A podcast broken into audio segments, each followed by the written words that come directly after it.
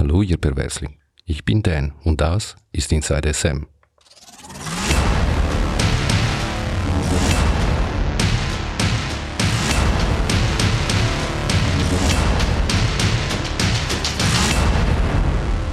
Herzlich willkommen zu meinem ersten Podcast. Also nicht das erste hier, äh, das erste überhaupt. Seid also gnädig mit mir. Ich übe noch.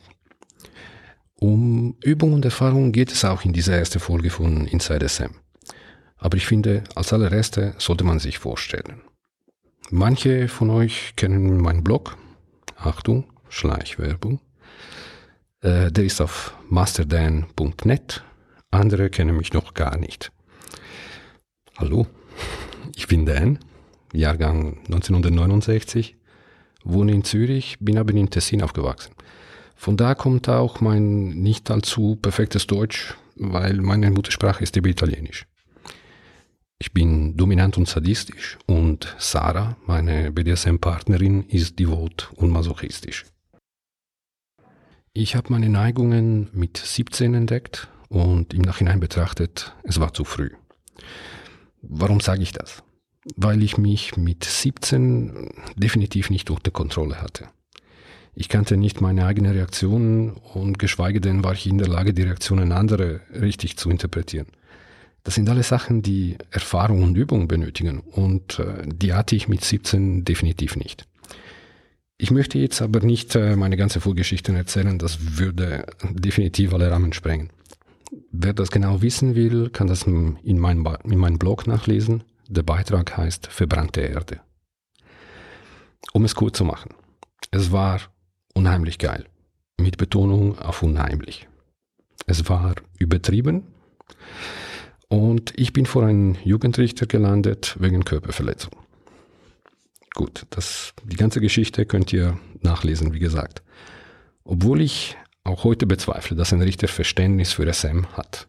Damals war es sicher nicht der Fall. Ich habe noch vor Augen, wie der alte Richter sichtlich enttäuscht war, dass die Anklage zurückgezogen wurde. Ich war für ihn, kurz gesagt, jugendlichen Abschaum. Trotz Internetmangel, was damals passierte, verbreitet sich schnell. Und das gab mir einen gewissen Ruf. Wie heißt es so schön? Ist der Ruf erst ruiniert? Naja, ich bin ja nicht gerade stolz auf das, was folgte. Wie gesagt, es fehlte an Erfahrung und Übung und das ist etwas, das man durch nichts ersetzen kann. Mittlerweile habe ich diese Erfahrung und ich hatte auch genug Zeit und willige Partner, um, um zu üben.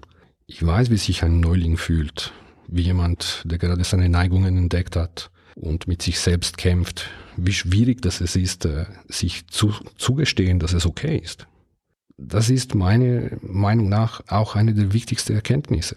Sich bewusst zu machen, dass BDSM nicht ein Urteil ist, sondern die Chance, eine neue sexuelle Welt zu entdecken. Das sind wir, wir BDSMler. Wir experimentieren und entdecken. Wir tasten uns durch eine parallele Welt der Sexualität vor und bewusst oder unbewusst versuchen uns in Praktiken die Freude bereiten. Um das geht es doch. Um Freude. Mir ist schon klar, dass wir Sachen machen, die nicht jeder versteht. Und äh, es wird auch ein Ding der Unmöglichkeit, bis wirklich jeder versteht, was und wieso wir das machen. Um dieses Thema werde ich mich aber ausführlich in einer anderen Folge kümmern. Aber was ist BDSM? Gut, ich denke mittlerweile alle kennen die Bedeutung dieser vier Buchstaben.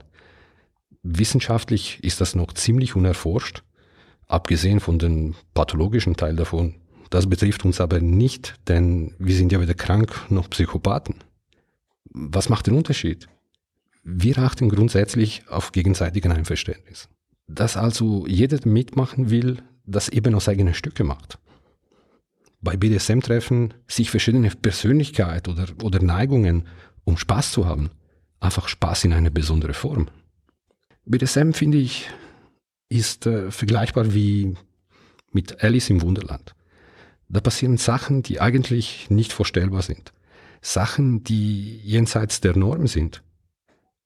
Heißt, äh, du hast den Kaninchenbau gefunden und du willst hinein? Ist ja gut und recht. Es muss dir aber bewusst sein, dass da drin andere Regeln gelten. Oder besser gesagt, vieles, was du denkst zu wissen, musst du hier neu erlernen. Ein Freund äh, sagt oft, BDSM ist da, wo Ja bedeutet Ja, Nein bedeutet auch Ja und Ananas bedeutet Stopp. Das, das hat was. Aber eins nach dem anderen. Im Allgemeinen spricht man von vier Neigungen. Dominanz, Unterwerfung, Sadismus und Masochismus. Es gibt im Internet mehr oder weniger seriöse Tests, die du machen kannst, aber eigentlich niemand braucht solche, solche Tests. Du kommst selber dahinter, was dich bewegt. Okay, vier Neigungen, alles klar. Nee, nicht ganz. Abgesehen davon, dass diese Neigungen verschieden ausgeprägt sein können. Das sagt dir zwar, in welche Richtung die Reise geht, aber nicht, was dir schlussendlich in, in Detail gefällt. Geschmäcker sind auch verschieden. Der eine mag Seile und der andere Ketten. Oder jemand bevorzugt Folter als Demütigung. Das ist so wie der Charakter einer Person. Und dann gibt es noch die Fetische. Das, das wird unendlich. Also man kann eigentlich niemanden nur anhand der Neigungen definieren. Und das ist auch gut so. Diese Vielfalt ermöglicht viele Kombinationen. Und jeder einzelne dieser Kombinationen muss erst erforscht und verstanden werden. Und das, um das Beste daraus zu machen. Als allererst musst du aber etwas begreifen. Und lass dich nicht einreden. Es ist noch kein Meister von Himmel gefallen. Dom und Sub schon gar nicht. BDSM ist, wie ich schon vorher sagte, eine Entdeckungsreise. Und da musst du durch. Klar, du kannst dich im Internet schlau machen. Vielleicht hast du auch schon ein Buch darüber gelesen. Ist ja okay, nichts dagegen. Aber das ist alles Trockenübung. Und in den meisten Fällen auch nicht genug. Aber das wirst du selber merken. Wenn du deinen ganzen Mut beisammen hast, wachst du den Schritt und gehst zu einem Treffen. Das ist übrigens etwas, was ich sehr empfehle. Es gibt mittlerweile viele regionale BDSM-Treffen oder Stammtische und die sind ideal, um einzusteigen. Dort kann man sich mit Gleichgesinnten austauschen, Fragen stellen und einfach merken, dass es ganz gewöhnliche Leute sind, die da sich treffen. Du wirst merken, dass die gar nicht beißen und äh, dass die meisten sehr hilfsbereit sind. Schließlich waren die auch mal in deiner Position. Okay, dann hast du jetzt jemand kennengelernt und jetzt geht es ums Eingemachte. Ich bin mir ziemlich sicher, dass irgendetwas schief gehen wird. Und das ist auch okay so. Du willst doch üben und Erfahrungen sammeln. Fehler gehören dazu. Wichtig ist einfach, dass du daraus lernst. Und das nächste Mal kannst du es garantiert besser. Und äh, entgegen der verbreiteten Meinung, Lachen ist auch okay. Das ist menschlich. Sich zu ernst zu nehmen oder theatralisch aufzutreten, ist immer erkennbar aufgesetzt. Das ist, das ist künstlich. Also sei lieber du selbst. Das ist nicht zu toppen und dein Gegenüber wird das merken und auch dankbar sein. Denn Ehrlichkeit ist das zweitwichtigste nach Vertrauen. Es wird eine Weile dauern, bis du überhaupt weißt, was du willst. Ich meine, du hast sicher schon länger eine Vorstellung davon, aber die Realität ist anders. Manchmal stimmt es überein und manchmal nicht. Etwas, was du dir sehr geil vorstellst, entpuppt sich als lau und auf die andere Seite ein unscheinbares Detail macht dich unheimlich an. Bitte verharre nicht auf deine Vorstellungen oder Wunschdenken. Lass Neues zu.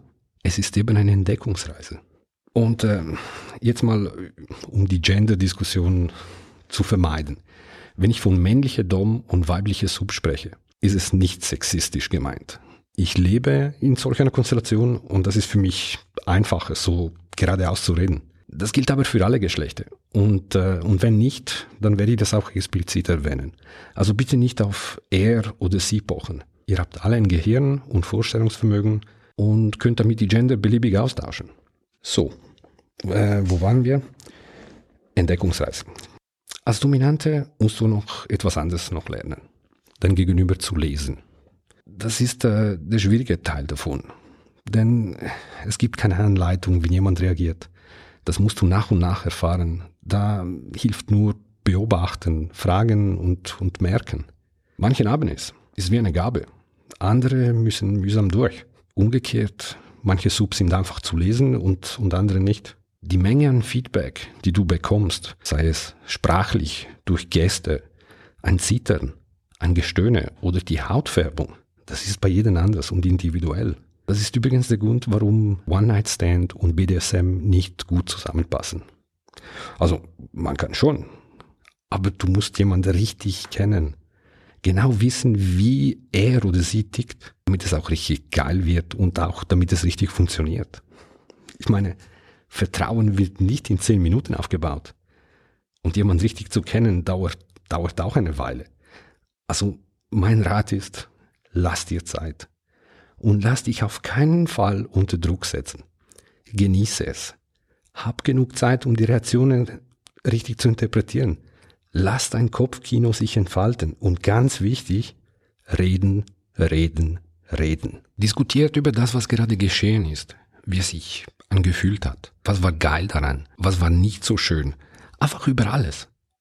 Ich weiß, wie ungeduldig man am Anfang sein kann. Aber es ist kein Rennen. Es gibt keinen Preis zu gewinnen, wenn man schnell ist. Und nun für die Sub. Lass dich nicht von anderen einreden, dass die perfekte Sub dies oder das macht. Die perfekte Sub existiert nur im Auge der Betrachter. Du willst dein Herr gefallen? Das gilt auch für dich. Lerne ihn kennen. Es wird auch bei dir eine Weile dauern. Du wirst einige Vorstellungen über Bord werfen und manche andere unerwartet entdecken. Du wirst Kompromisse eingehen müssen, weil das, was du willst, trifft nicht hundertprozentig auf das, was dein Gegenüber möchte. Eine BDSM-Beziehung ist eben eine Beziehung mit alles drum und dran. Es ist eine Entdeckungsreise zu zweit. Du wirst dich entdecken, aber auch deinen Partner richtig kennenlernen. Egal, ob du führst oder dich führen lässt, du wirst an Grenzen stoßen. Bei dir oder bei deinem Partner. Diese Grenzen sind da und sollten auch respektiert werden. Du wirst aber merken, dass diese Grenzen nicht statisch sind. Manche hängen von der Tagesform ab. Andere verschieben sich im Laufe eines Spiel oder Session. Du kannst dich behutsam an Grenzen rantasten, aber wenn Stopp gerufen wird, halte dich daran. Ohne Wenn und Aber. Du darfst danach fragen, warum abgebrochen wurde. Aber ein Stopp oder ein Safe Word heißt alles stehen lassen, unverzüglich. Das war mal wichtig. Jetzt mal ein anderes Problem, der oft äh, der dominante Part betrifft, weil der fragt sich, wie beschäftige ich meine Sub? Also wie vermeide ich Stille oder toten Zeiten während einer Session? Und das passiert mal jeder. Du hast, du hast sie angebunden und dann äh, fehlt irgendwas, oder? Äh, naja, auch, auch hierfür gibt es, gibt es keine Rezepte und jeder macht es anders. Manche planen im Voraus und folgen ein Drehbuch. Ich persönlich finde das schade, weil es tötet die Spontanität. Aber jeder das seine. Andere überbrücken solche tote Zeiten, indem sie die Sub schicken, etwas zu holen oder ihr eine Aufgabe geben. Ich sage einfach, probier es aus. Schnell wirst du merken, dass gewisse Tätigkeiten nicht gut nacheinander passen. Ich meine, ein Klassiker ist fesseln und dann ausziehen wollen. Das geht einfach nicht. Es gibt sicher eine Menge andere Fragen. Und ich kann nicht alle hier beantworten äh, in so einer kurzen Folge. Und du kannst ungeniert mir Fragen stellen. Ich habe extra dazu drei verschiedene E-Mail-Adressen vorbereitet. Ich habe eine allgemeine, die heißt inside-sm at masterdan.net. Dann habe ich eine persönliche, wenn du nur mir anschreiben möchtest. Das ist dan at masterdan.net. Oder wenn du mit Sarah diskutieren willst, das ist Sarah mit einem H am Schluss at masterdan.net. An dieser Stelle, Sarah ist noch ein bisschen mikrofonscheu, aber ich werde versuchen, sie zu überzeugen. So, das war's für heute. Kommentare, Fragen oder was auch immer euch beschäftigt, einfach an inside-sm at masterdan.net schicken. Bis zum nächsten Mal und bleibt schön unanständig.